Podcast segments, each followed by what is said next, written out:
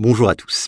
En ce mois d'octobre, nous allons nous pencher sur le parcours d'une figure emblématique de l'entrepreneuriat en France, Bernard Arnault, le patron du groupe de luxe LVMH.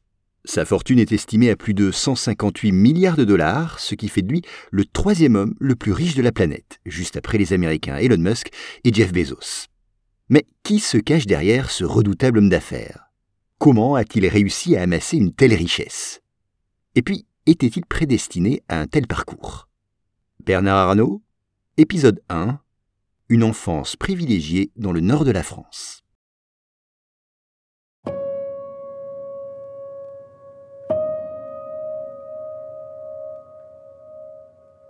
Le 5 mars 1949, le couple Arnaud met au monde son premier enfant, Bernard. Jean Arnaud avait rencontré sa femme, Marie-Joseph Savinel, quelques années auparavant. Il travaillait alors en tant qu'ingénieur dans l'entreprise de travaux publics Ferré-Savinel, à Roubaix, dans le nord de la France. Et Marie-Joseph n'était autre que la fille du patron. Les deux se marient le 12 avril 1947. Très vite, Jean Arnaud se voit confier la direction de l'entreprise de son beau-père. Cette société, créée en 1926, est l'une des plus importantes de la région, dans le domaine des travaux publics. C'est donc dans un milieu bourgeois que grandit Bernard Arnault. En 1950, le couple accueille un deuxième enfant, Dominique. Ainsi, Bernard et sa sœur ont seulement une année de différence. Ils sont très proches. Petits, ils passent une grande partie de leur temps à jouer ensemble. La famille vit dans une grande maison dans l'un des plus beaux quartiers de Roubaix, composé de majestueuses demeures avec de jolis jardins. Mais attention, derrière cette tranquillité et ces magnifiques résidences se cache une triste réalité. Nous sommes en plein bouleversement industriel. Le nord de notre pays, vous le savez sûrement, a longtemps été une région très productive dans le milieu du textile. La plupart des grandes usines se trouvent alors sur ce territoire. Mais l'activité est en déclin. Petit à petit, de nombreuses entreprises sont obligées de fermer. Alors de nombreux voisins de la famille Arnaud, travaillant dans le textile, font faillite. Mais la société Ferrel-Saviniel est épargnée, elle, par cette crise.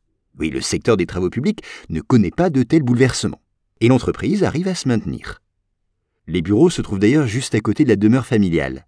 Petit, Bernard entend de sa chambre les chevaux qui passent et qui tirent les matériaux dont a besoin la société. Il consacre même la plupart de ses dimanches, avec sa petite sœur, à jouer dans les bureaux et dans le parc de l'entreprise familiale.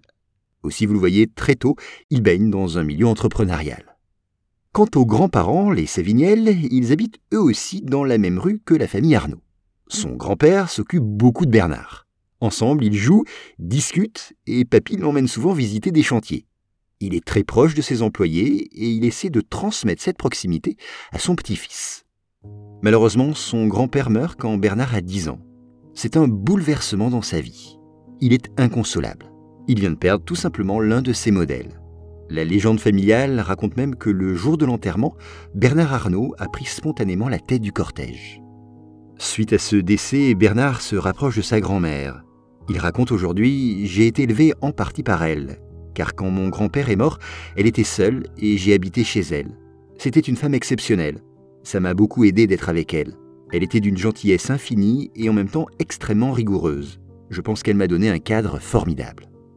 En effet, pour sa grand-mère, particulièrement gentille, transmettre une éducation stricte à son petit-fils est primordial. Il est important pour elle de poser des règles et de les respecter. Quant aux parents de Bernard, ils ne manquent de rien et s'appliquent à transmettre une bonne éducation, eux aussi, à leurs enfants. Bernard multiplie les activités extrascolaires, l'équitation, qu'il arrête assez vite, le tennis, sport qui le suivra de longues années, et enfin le piano, domaine où il excelle. À l'école, c'est un très bon élève. Il dit J'ai toujours eu de très bons résultats, je ne peux pas le cacher, mais comme un élève normal, dans les classes secondaires, je travaillais, mais normalement, sans excès, j'avais d'assez bons résultats. Mais s'il travaille sans elle, c'est vrai, Bernard reste l'un des meilleurs de sa classe. D'ailleurs, fait surprenant, contrairement aux autres enfants bourgeois de son quartier, il est inscrit dans une école publique. Son père en fait une question de principe. Il veut que son fils et sa fille fréquentent des personnes venant de milieux et d'horizons différents. Un peu plus tard, en 1967, la petite famille déménage. Ils se font construire une maison dans un style très contemporain. C'est le père qui s'occupe et coordonne les travaux. Minutieusement, il suit l'avancée de la construction. Bernard raconte Mon père était un entrepreneur et j'ai toujours été avec lui très proche de la vie des entreprises. J'ai été marqué par son caractère de constructeur. Je suis d'ailleurs moi-même resté constructeur.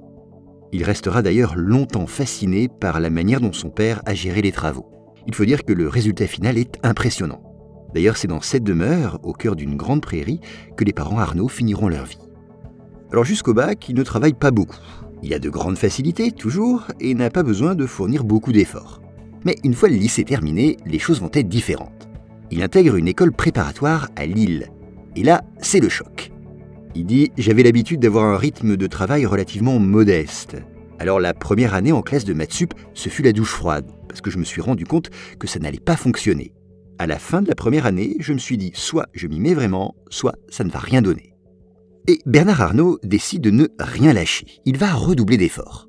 Les classes préparatoires ne sont pas faciles, surtout qu'il n'est pas forcément très bon en mathématiques. Mais sa ténacité va finir par payer. En 1968, il est admissible à Polytechnique. Manque de chance, il se casse le bras juste avant le grand oral. Sur cet épisode, il existe deux versions. Selon la première, il serait tombé à cheval.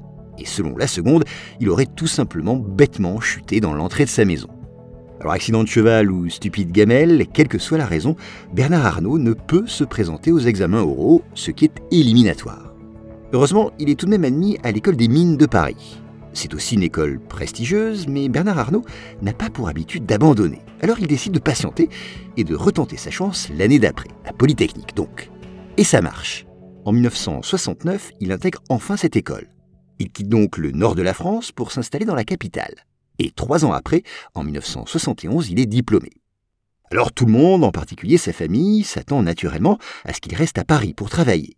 Mais non, Bernard Arnault a d'autres ambitions il souhaite s'investir dans l'entreprise familiale. Il dira Mon père ne s'attendait pas à ce que je travaille directement avec lui. Il a été assez surpris quand il m'a vu revenir avec lui après mes études à Paris, à Roubaix. ce choix paraît étonnant, c'est vrai. Bernard est diplômé d'une grande école et pourrait exercer dans bien d'autres prestigieuses entreprises. Mais il est fidèle à ses origines. Cette entreprise, c'est une histoire de famille et il veut perpétuer la tradition. Alors que fait son père? Eh bien, il accepte. Et il va même aller au-delà il lui confie les rênes de Ferré-Savinel.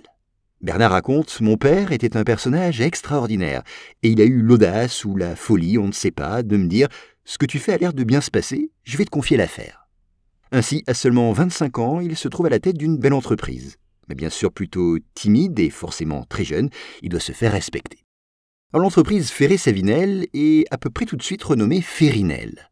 C'est plus court et donc plus attractif. Quant au fond, dans les années 70, la société change de secteur d'activité. Fini les travaux de construction, elle s'attaque désormais aux promotions immobilières, et notamment la vente d'appartements de tourisme. Son slogan Férinel, propriétaire à la mer. Une reconversion réussie. En revanche, Bernard Arnault est très discret sur sa vie privée. On sait qu'il se marie en 1973 avec une certaine Anne de Varin. Ensemble, ils auront deux enfants, une petite Delphine en 75, quand il a 26 ans, et puis deux ans après, Antoine, son premier fils. En 1981, la France est en pleine ébullition du point de vue politique.